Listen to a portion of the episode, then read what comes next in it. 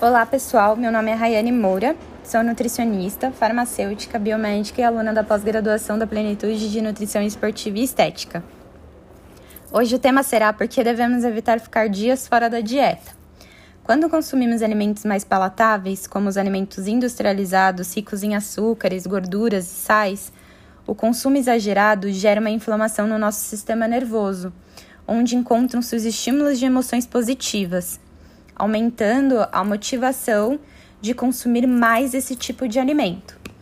A sensação após o consumo é de recompensa, ou seja, alimentos ricos nesses ingredientes geram alterações em alguns tipos de neurotransmissores, como a dopamina, que faz com que o efeito seja mais prolongado, favorecendo um consumo constante desses alimentos, e retardam a liberação da acetilcolina, responsável pela ativação da digestão e da absorção. Então, promove o aumento da quantidade ingerida desses tipos de alimentos. Portanto, o que eu quero dizer é que alimentos palatáveis, ricos nesses ingredientes recompensadores, eles não só alteram o funcionamento do sistema nervoso, como também alteram o controle do trato gastrointestinal.